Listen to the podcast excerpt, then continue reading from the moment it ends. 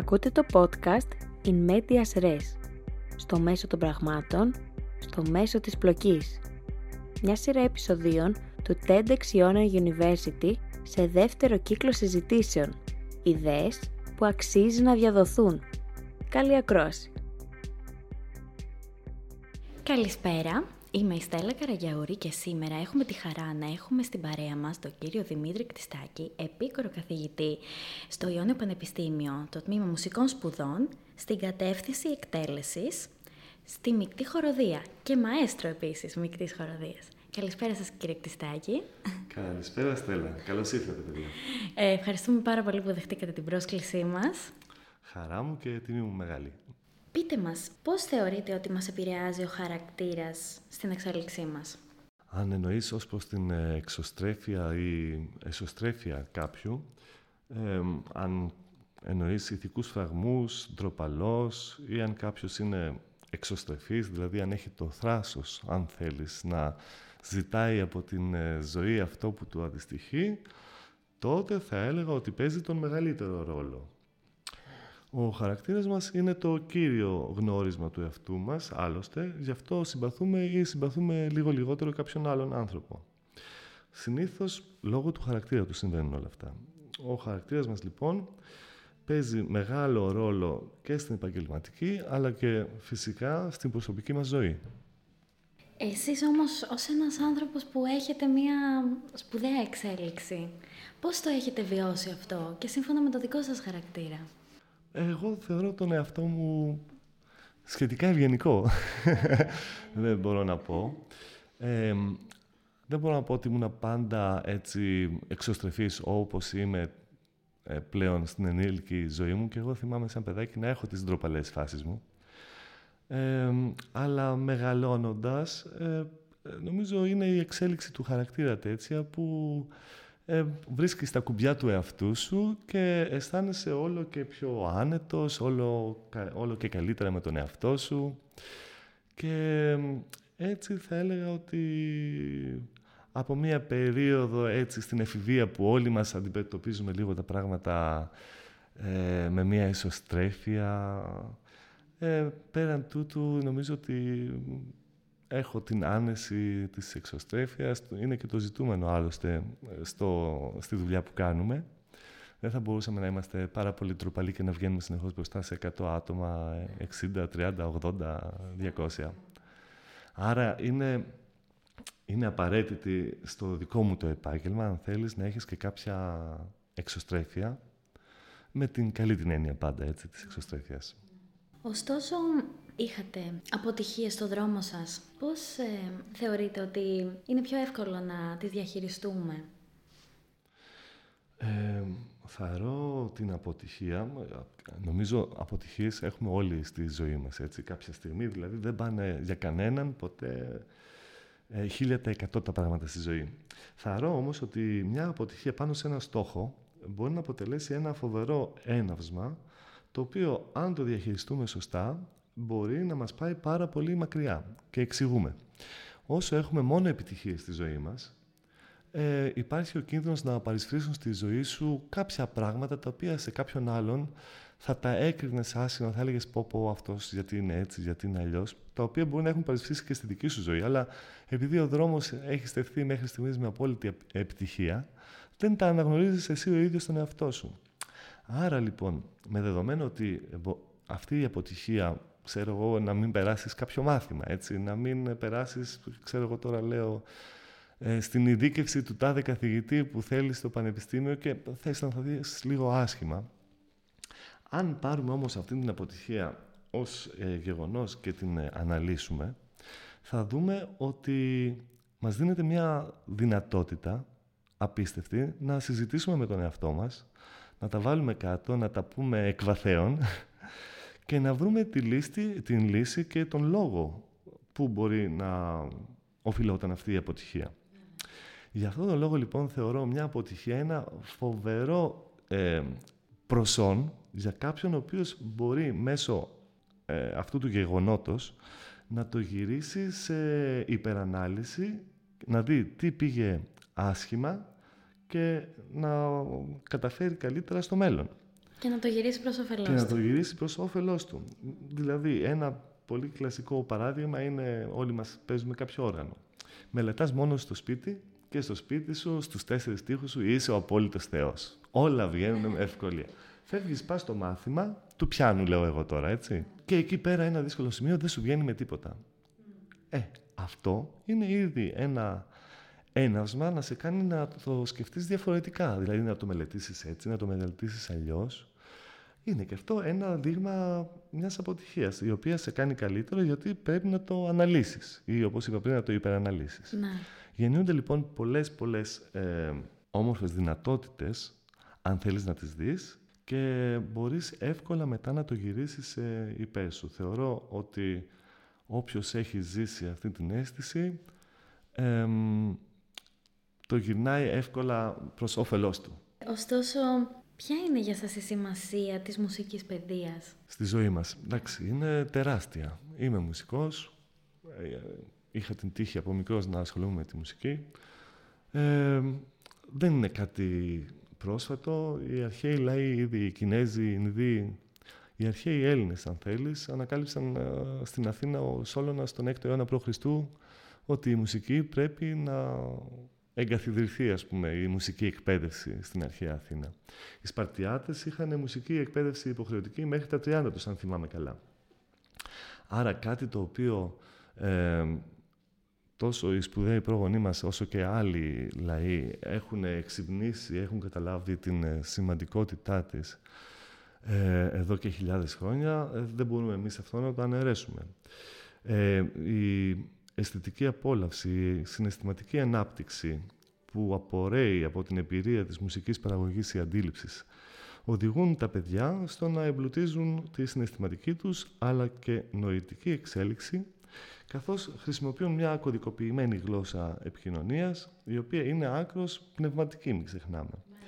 Για αυτό το λόγο η συστηματική εκμάθηση και οργανωμένη εκπαίδευση της μουσικής θα έπρεπε στον σύγχρονο πολιτισμό να θεωρείται απαραίτητη. Πιστεύετε ότι οι άνθρωποι που ασχολούνται με τη μουσική και άλλοι που δεν ασχολούνται έχουν κάτι διαφορετικό; Ναι. Ε, από την άποψη αν ρωτάς αν μας κάνει καλύτερους ή όχι η μουσική, ναι, αν γινόμαστε ναι, καλύτεροι ναι, άνθρωποι, ναι, για παράδειγμα. Σίγουρα μας ε, προσφέρει, στην, ειδικά στην ε, μικρή ηλικία, στην παιδική ηλικία, συναισθήματα τα οποία δίχως τη μουσική δεν θα, τα, δεν θα ξυπνούσαν μέσα μας. Ε, η μουσική ηρεμεί κάποιους. Ε, υπάρχουν οι χειρουργοί οι οποίοι, ξέρεις, κάνοντας τις πιο λεπτές επεμβάσεις, ακούνε κλασική ναι. μουσική για να διατηρούνται calm, ναι. έτσι, ναι, ψύχρεμοι. Φυσικά, να σου πω και στον αντίποδο ότι υπάρχει, ε, αν θυμάστε και την ταινία ε, «Η σιωπή των αμνών», ο Άντωνι Χόπκινς, ε, όταν έκανε αυτά που έκανε, άκουγε Goldberg Variation του Bach. Πώς ορίζονται οι στόχοι, πόσο εύκολο είναι να τους ορίσουμε και αργότερα να τους υλοποιήσουμε. Στη ζωή μας καθημερινά θέτουμε στόχους. Ένας σπουδαίος στόχος, ας πούμε σε μια πικροκατοικημένη περιοχή της Αθήνας, είναι να περάσεις το δρόμο, να διασχίσεις το δρόμο χωρίς να σε πατήσουν αυτοκίνητα. Μην ξεχνάμε. Είναι αυτό ένας μικρός από τους εκατοντάδες στόχους που θέτουμε καθημερινά. Καταρχάς, θα έλεγα ότι πρέπει να ορίζουμε μικρούς μικρούς στόχους. Να κοιτάζουμε τα πράγματα, να τα πηγαίνουμε σκαλοπάτι-σκαλοπάτι. Αν ο, στόχο μας, ο στόχος μας δεν είναι ξεκάθαρος, τότε κινδυνεύουμε να μην ξέρουμε τι κυνηγάμε. Άρα, εγώ θεωρώ ότι από τη στιγμή που ορίσουμε τον στόχο ξεκάθαρα στο μυαλό μας και καθίσουμε και δούμε την διαδρομή που απαιτείται για να τον ε, επιτύχουμε αυτόν τον στόχο, τότε ε, τα πάντα είναι εφικτά. Συνήθως όταν δεν υλοποιούνται οι στόχοι μας, θεωρώ ότι βασίζεται στο ότι δεν έχουμε κάνει ξεκάθαρα τι ακριβώς θέλουμε. Δηλαδή, δεν ξεκινάς μια μέρα και λες «Θέλω να γίνω ο καλύτερος μουσικός του κόσμου». Ή, ξέρω εγώ, ένας πολύ φιλόδοξος μπορεί να πει «Ο πιο διάσημος μουσικός που υπήρξε ποτέ». Ναι. Δεν γίνεται αυτό αν δεν έχεις κατανοήσει τι μελέτη πρέπει να πέσει από το πρωί για πολλά χρόνια αυτό εννοώ, ξεκάθαρος στόχος. Εγώ είμαι άνθρωπος που ε, στη ζωή μου ε, τα, τα πήγαινα σκαλοπατάκι, σκαλοπατάκι. Και ξέρεις, ε, το καλύτερο doping για μας, το καλύτερο motivation είναι να θέτουμε καθημερινούς μικρούς στόχους, τους οποίους να τους ε, υλοποιούμε. Δεν υπάρχει καλύτερο motivation από αυτό το πράγμα. Μπορεί κάποιος όμως να είναι κατασταλαγμένος επαγγελματικά στη γενιά μας; Ε, θα έλεγα όχι και να σου πω και δεν θα έπρεπε να είναι κατασταλαγμένος. Ούτε στα 20 του, ούτε στα 22 του και ίσως όχι και στα 25 του, να σας πω την αλήθεια. Ε, πιστεύω ότι έτσι όπως έχουν διαμορφωθεί τα πράγματα, έτσι όπως είναι η ζωή μας πλέον, είναι σημαντικό απλά να έχουμε τεταμένες τις κεραίες μας. Δηλαδή, πιστεύω ότι ο κάθε άνθρωπος έχει περισσότερο από ένα ταλέντα. Ε, υπάρχουν κάποιοι οποίοι σίγουρα είχαν κάποιο τεράστιο ταλέντο στη μουσική, αλλά οι γονείς τους δεν είχαν καμία σχέση με αυτή, άρα δεν τους στείλανε ποτέ στο οδείο, δεν, πήγανε, δεν σπουδάσαν ποτέ μουσική. Έτσι, ίσως μείνανε ανεκμετάλλευτα τα μεγαλύτερα ταλέντα. Έτσι, που θα μπορούσαμε να γνωρίζουμε και δεν μάθαμε ποτέ. Νομίζω ότι δεν χρειάζεται να είμαστε κατασταλαγμένοι στη ζωή μας από πολύ νωρίς. Νομίζω ότι πρέπει να έχουμε τις κεραίες μας τεταμένες, να δούμε τι μας αρέσει να κάνουμε. Αυτό μπορούμε να το ανακαλύψουμε στη διαδρομή μας. Στη διαδρομή της ζωής μας, της φοιτητικής μας ζωής. Απλά να είμαστε τόσο alert, ούτως ώστε όταν κάτι μας αρέσει πάρα πολύ, να τολμήσουμε να το πούμε στον εαυτό μας ότι ναι, αυτό εμένα μου αρέσει και δεν πειράζει η αλλαγή πλάνου. Αρκεί να είμαστε παθιασμένοι και ξέρεις όταν παθιάζεσαι για κάτι στη ζωή σου, συνήθως το κάνεις πάρα πολύ καλά μετά. Ναι. Γιατί ο επαγγελματικός βίος δεν είναι ποτέ, ποτέ εύκολος και σε κανένα επάγγελμα. Έτσι, όλα τα επαγγέλματα έχουν τις δυσκολίες τους. Είναι δύσκολο να ανοίγεις τον φούρνο στις 3 και 4 ώρα ε, τα ξημερώματα. Είναι δύσκολο να τρέχεις 100 μέτρα κάτω από 10 δευτερόλεπτα. Όλα αυτά είναι δύσκολα. Δεν υπάρχει εύκολο επάγγελμα.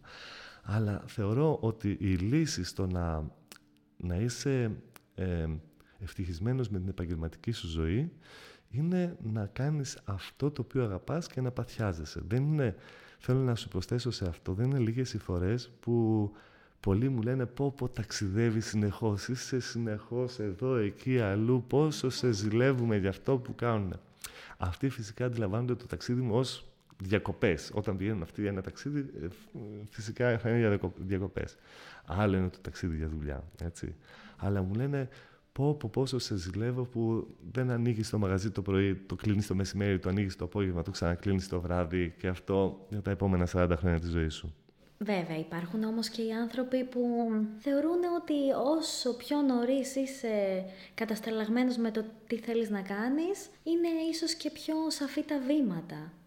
Ναι, ε, υπάρχει και αυτή η άποψη φυσικά. Ναι. Ε, όμως, για φαντάσου τώρα, ε, εμείς δίνουμε πανελλήνιες στα 18 στην Ελλάδα, στα 17 ναι, άλλοι. Ναι. Ε, πώς μπορείς τώρα να πεις ένα παιδάκι ότι αυτό ξέρεις τι που σκέφτηκες στα 17 σου, θα πρέπει να το κάνεις μέχρι τα 67 σου στα επόμενα 50 χρόνια της ζωής σου. Είναι εντελώς παράλογο. Και να σου πω, οδηγεί αυτή η σκέψη σε κάτι εντελώς μονοδιάστατο, θεωρώ. Θεωρώ ότι πρέπει να είμαστε ανοιχτοί στις προκλήσεις, στα διαφορετικά ενδιαφέροντα που μπορεί να να μπουν στη ζωή μας και να, να μην φοβηθούμε να τα ακολουθήσουμε. Πώς είναι η ζωή ενός μαέστρου; Χρειάζεται όταν είσαι σπίτι να ανοίγεις τις παρτιτούρες σου, να απομονώνεσαι, να μελετάς. Χρειάζεται να μην ε, παθαίνεις κρίσεις πανικού όταν όλα ε, θεωρούσες ότι είναι μετρημένα ένα, δύο, τρία, τέσσερα, πέντε πράγματα που πρέπει να κάνεις και όλα πάνε ανάποδα. Πρέπει να λαμβάνεις συνεχώς αποφάσεις για να γίνει η δουλειά πιο καλή, πιο στρωμένη, κάθε παραγωγή, κάθε συναυλία, αν θέλεις. Πρέπει να αποφασίσεις ότι ε, σε περίοδο πολλής μελέτης ε, δεν μπορείς να δεις πολύ κόσμο, δηλαδή αυτό η απομόνηση που, που σου είπα πριν, πολλές φορές είναι εβδομαδιαία τα ταξίδια εντός Ελλάδας, στο εξωτερικό, πρέπει να σου αρέσουν όλα αυτά, γιατί αν δεν σου αρέσουν αλλιώς αισθάνεσαι ότι ταλαιπωρείσαι. Αλλά η δουλειά μας είναι αλήθεια ότι έχει μετακινήσεις, έχει κούραση, αλλά είναι και πολύ ωραία γιατί βρισκόμαστε μπροστά σε κόσμο πάντα. Ε, είναι, ξέρεις, κάτι μαγικό να κουνάς απλά το χέρι σου και να περιμένεις την αντίδραση και να έρχεται αυτή η αντίδραση που περιμένεις. Αυτό, αυτό είναι κάτι το οποίο εμένα με συνέπαιρνε πάντα στο, στην ναι. μαεστρική, στην διεύθυνση. Ναι. Γιατί αν σκεφτείς τι κάνεις, κουνάς τα χέρια σου στον αέρα. Αυτό βλέπει ο άλλος. Και πολλοί εκτός κλάδου μας μας λένε καλά, έτσι όπως κουνάτε τα χέρια, τι καταλαβαίνει ο άλλος. και όμως είναι ο δικός μας κώδικας επικοινωνίας, έτσι, ο μουσικός που είναι μια, ε, μια γλώσσα διαφορετική. Και ποιο είναι το συνέστημα που βιώνετε τη στιγμή που, όπως λέτε, σηκώνετε το χέρι και βρίσκεται από τη χοροδία απέναντι την ανταπόκριση αυτού που ακριβώς ζητήσατε; Ε, ναι, είναι μια ολοκλήρωση, να σου πω την αλήθεια, αισθάνομαι.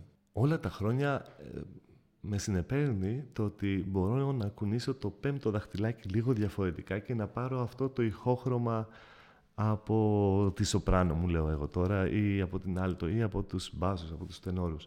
Ε, είναι κάτι μαγικό αυτό που συμβαίνει εκείνη τη στιγμή.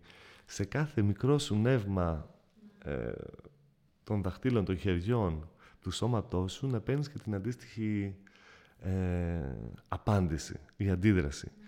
Είναι κάτι το μαγικό το οποίο νομίζω ε, είναι αυτό που με οδήγησε να θέλω να γίνω και μαέστρος.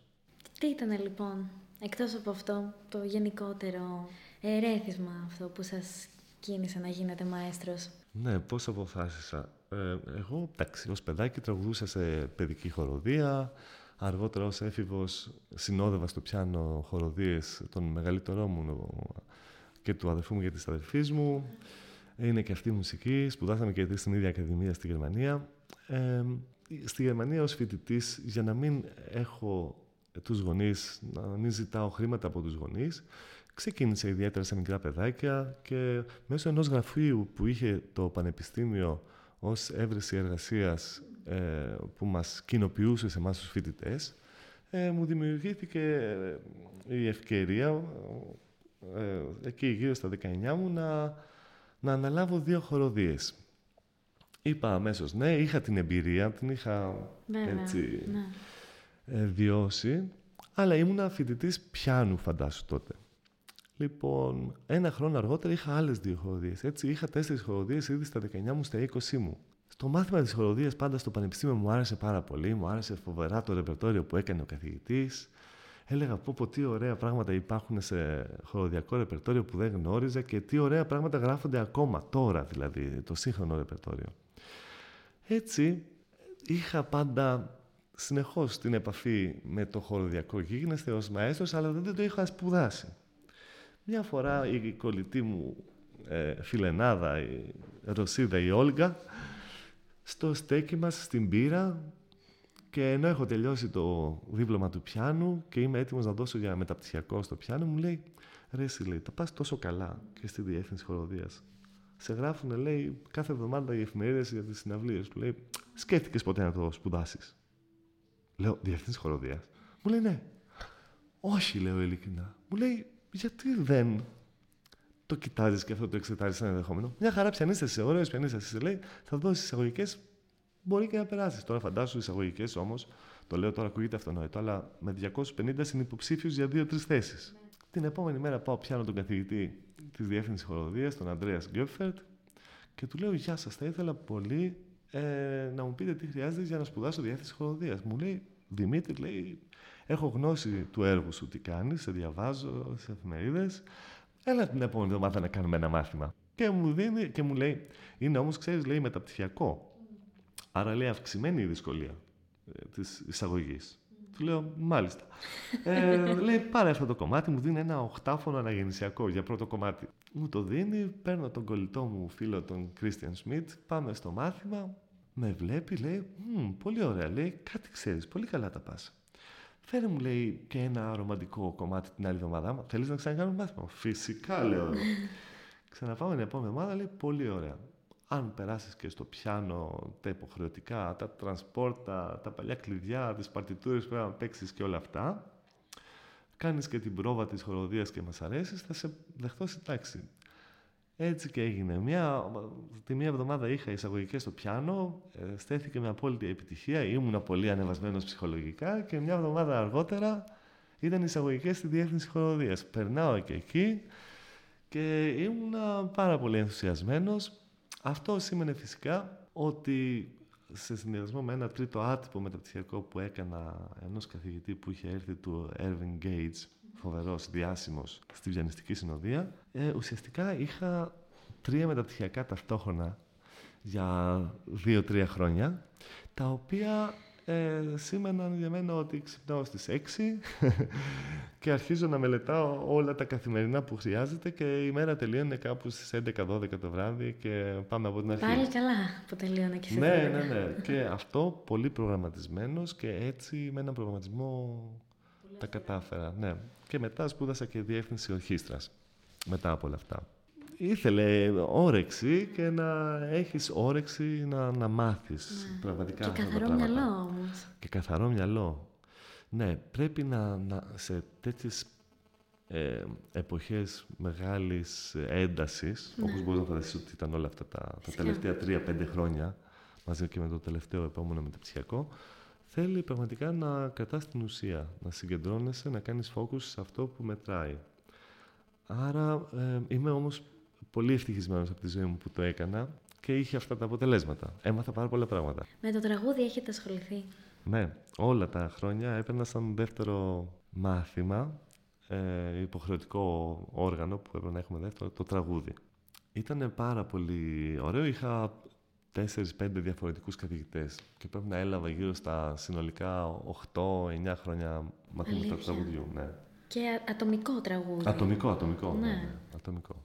Ε, μου φαίνεται ότι σας ταιριάζει και αυτό, γιατί έχετε και μια θεατρικότητα σαν άνθρωπος. Ναι. δεν ξέρω.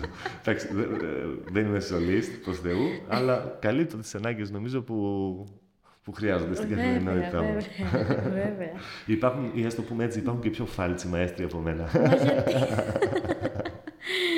ε, πώς επιλέγετε το ρεπερτόριο για μια συναυλία; Ή τη θεματική, αν θέλετε; Ναι, εξαρτάται. Ναι. Ε, εξαρτάται πάντα για ποιο λόγο καλείσαι να κάνεις ε, την κάθε συναυλία. Υπάρχουν συναυλίες που σε καλούν να κάνεις εκμάθηση ενός τεράστιου έργου, ένα, ενός ορατορίου. Εκεί είναι δεδομένα. Άμα κάνεις ρεσιτάλ και υπάρχει στον κύκλο εκδηλώσεων κάποια θεματική, ε, κοιτάς και εσύ να, το, να μπεις σε αυτά τα πλαίσια. Ε, αλλιώς, κατά τα άλλα, θα έλεγα ότι προσπαθώ πάντα να έχω, να καλύψω και το γούστο, αν θέλεις, του συνόλου μου, δηλαδή ε, όλοι να έχουν κάτι αγαπημένο από το συγκεκριμένο πρόγραμμα, αλλά να μην ξεχνάμε ότι είμαστε και entertainers, έτσι. Πρέπει αυτός που θα έρθει να πληρώσει το εισιτήριο επίσης να δει κάτι που του αρέσει. Άρα, ε, κοιτάζω ε, όσο γίνεται, όσο είναι το δυνατόν, να, να περιλαμβάνει κάτι για όλα τα γούστα. Κατά την περίοδο της καραντίνας, γίνανε μαθήματα της χοροδίας μέσω του Zoom. Ναι, εννοείται. Και είχαν επιτυχία, πώς, πώς τα καταφέρατε; Είχαν, κοίταξε, ε, δεν γίνεται, μπορείς να φανταστείς, να συντονιστούμε όλοι, να τραγουδήσουμε ταυτόχρονα και στο ίδιο κλάσμα του δευτερολέπτου να τραγουδήσουμε. Αυτό που κάναμε όμως ήταν να, να μαθαίνουμε μεγάλα έργα όπως το Requiem του Μότσαρτ ε, με τη μεγάλη χοροδία του τμήματος ή διάφορα άλλα κομμάτια με τα διάφορα σύνολα που είχα. Ε, να τους αναλύουμε τι χρειάζεται, να τους τραγουδάμε εμείς οι ίδιοι, να τους ε, πούμε ποια είναι τα σημεία, τι προσοχή χρειάζεται και στο τέλος του κάθε μαθήματος ας το πούμε έτσι σε εισαγωγικά σηκώναμε και τρεις-τέσσερις, ο καθένας μας τραγουδούσε σολιστικά και πάνω σε αυτό που μας τραγουδούσε διορθώναμε εμείς και άκουγαν όλοι οι συμφοιτητές τους τι διορθώναμε στον καθένα στο σολιστικό του τραγούδι και έτσι κάνανε και αυτοί τις σημειώσεις, του, τις, ε, σημειώσεις τους. Ήταν βάσει των συνθήκων θα έλεγα πάλι καλά που είχαμε το ναι, Zoom, ναι, έτσι. Ναι, Πολλά, πολλοί φοιτητές μπόρεσαν και γίνανε καλύτεροι όλος παραδόξος, άρα είχε κάποια ανταποδοτικότητα το Zoom. Είμαι χαρούμενος που το κάναμε, αν και εντάξει, η ουσία της χοροδίας δεν είναι να τραγουδάς μέσω μιας κάμερας. Η ουσία είναι να ανασένεις με τον διπλανό σου, να ανασένεις όταν δεν πρέπει, όταν, όταν ανασένει ο διπλανός σου και εσύ δεν πρέπει για να ακουστεί χοροδιακά, άλλη είναι η πραγματικότητα. Αλλά βοήθησε πάρα πολύ στους φοιτητές μας και ναι, και είμαι ευτυχισμένος που το κάναμε έτσι. Πώς είναι η σχέση σας και η συνεργασία με τους φοιτητές σας; Τι κερδίζετε από αυτό; Κερδίζω. Δίνω πολύ ενέργεια στους φοιτητές, αλλά νομίζω ότι αντλώ επίσης πάρα πολύ ενέργεια από τους φοιτητές μας. Ε, στη ζωή μου, να σου πω από τα 17 μου, είμαι, υπήρξα φοιτητής πάρα πολλά χρόνια, όπως μπορείς να φανταστείς. Βέβαια. Ε, και στο πανεπιστήμιο που σπούδασα, ε, δούλεψα κιόλας, εργάστηκα στη Γερμανία. Ε, Ελλάδα, αν εξαιρέσεις δύο χρόνια, τρία που έκανα την ε, στρατιωτική μου θητεία και έκανα δύο χρόνια μετά, δεν ήμουνα σε πανεπιστήμιο, γιατί από εκεί και πέρα ε, είμαι συνεχώς σε ένα πανεπιστήμιο. Επομένως, ε, μου έρχεται πολύ φυσικό με αυτές τις ηλικίες να συνδιαλέγομαι και να συντονιζόμαστε και να συνεννοούμαστε πολύ εύκολα. Μου αρέσει έτσι να ε, διατηρώ πολύ φιλικές σχέσεις με τα παιδιά. Όταν γίνεται η παράδοση γίνεται με τον πιο ε, εύκολο τρόπο, προσπαθώ πάντα και κατά κάποιο τρόπο παραμένεις ε, ε, νέος. Δεν γερνάς τόσο εύκολα όταν Πολύ εκπαιδευτικοί το λένε αυτό. ναι, όταν ε, είσαι με αυτές τις ηλικίες συνεχώς. Ναι. Παίρνεις πολλά πράγματα, δίνεις, αλλά παίρνεις και πάρα πολύ ενέργεια. Θα παρομοιάζατε μία χοροδία ως κοινωνική ομάδα με τη μικρογραφία της κοινωνίας; Ναι, εννοείται. Ξεκάθαρα. Ε, όχι μόνο μια χοροδία, οτιδήποτε σύνολο υπάρχει που αριθμεί πάνω από τρία-τέσσερα άτομα, θα έλεγα, είναι πάντα μια μικρογραφία της κοινωνίας. Ορχήστρα, χοροδία, ε, όλα. Αλλά και εκτός μουσικής. Η ναι. οποιαδήποτε μικρή κοινωνικό σύνολο, κοινωνική ομάδα είναι μια μικρογραφία της ε, κοινωνίας. Ε, από όλες τις χοροδίες ε, τις οποίες έχετε διευθύνει κατά καιρούς. έτσι, ποια είναι που θυμάστε περισσότερο ή... Εντάξει, πολλές, πολλές είναι οι συναυλίες, οι όμορφες και αυτά δεν θα ήθελα να ξεχωρίσω με τώρα κάποιο σύνολο. Βέβαια, βέβαια. Ε, θυμάμαι ε, τώρα συγκεκριμένα... Και κάποια στιγμή που σας δημιούργησε κάποιο ναι. ιδιαίτερο συνέστημα. Μπράβο. Ε, νομίζω το 2015 ή το 2017 που ήταν με το φωνητικό σύνολο του Πανεπιστημίου μας. Είχαμε πάει στο Bayreuth και μας είχαν πει ότι η πρώτη συναυλία, είχαμε 13 συναυλίες να κάνουμε εκεί πέρα, σε 15 μέρες. Και μας είχαν πει ότι η πρώτη σας συναυλία που θα έχετε είναι, αν έρχεστε Σάββατο, ξέρω εγώ, την, ε, την Τρίτη. Και λέμε τέλεια, πάμε Σάββατο, ξεκουραζόμαστε Κυριακή Δευτέρα, έχουμε και τις πρόβες μας. Και είχαμε κάνει ελάχιστες πρόβες. Είχαμε δύο διαφορετικά προγράμματα. Το ένα το έκανε η κυρία Καλδί, που είναι τώρα ομότιμη καθηγήτρια, και το άλλο πρόγραμμα το έκανα εγώ. Και πάμε εκεί πέρα και μας είπαν: Αχ, δεν σας το είπαμε έχετε συναυλία την επόμε... ε, ήδη αύριο, την επόμενη μέρα. Όμορφα. Και λένε, α, σούπερ, μπορούμε να κάνουμε μία μικρή πρόβα.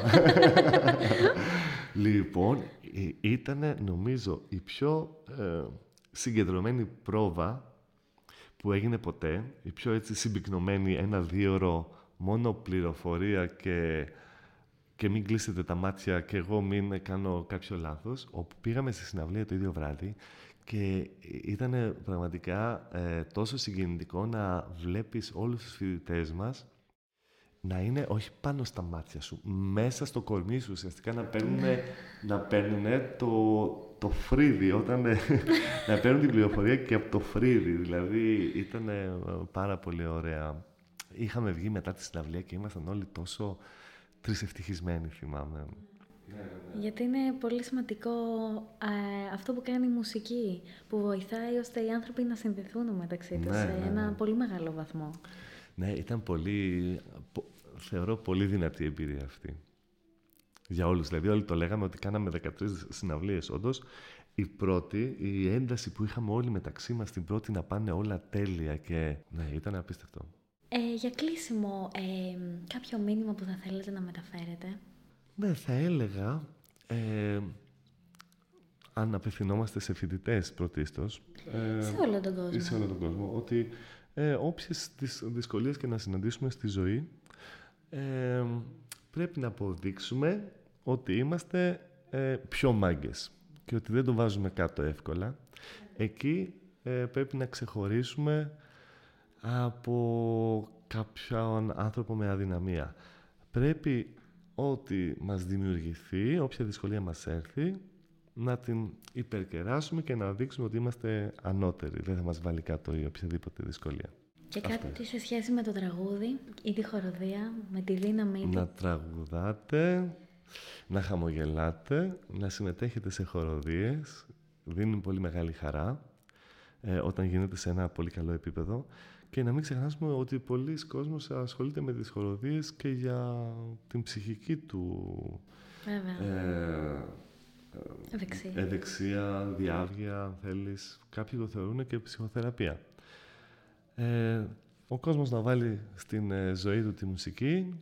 Η χοροδία είναι κάτι πολύ όμορφο, πολύ υγιές και προτρέπει όλο τον κόσμο να ασχοληθεί με αυτό. Σας ευχαριστούμε πάρα πολύ για την όμορφη συζήτηση που δεχτήκατε την πρόσκλησή μας και μας δεχτήκατε εδώ πέρα. Εγώ ευχαριστώ πολύ. Σας. Να είστε καλά. Καλή συνέχεια. Ευχαριστώ πολύ επίσης.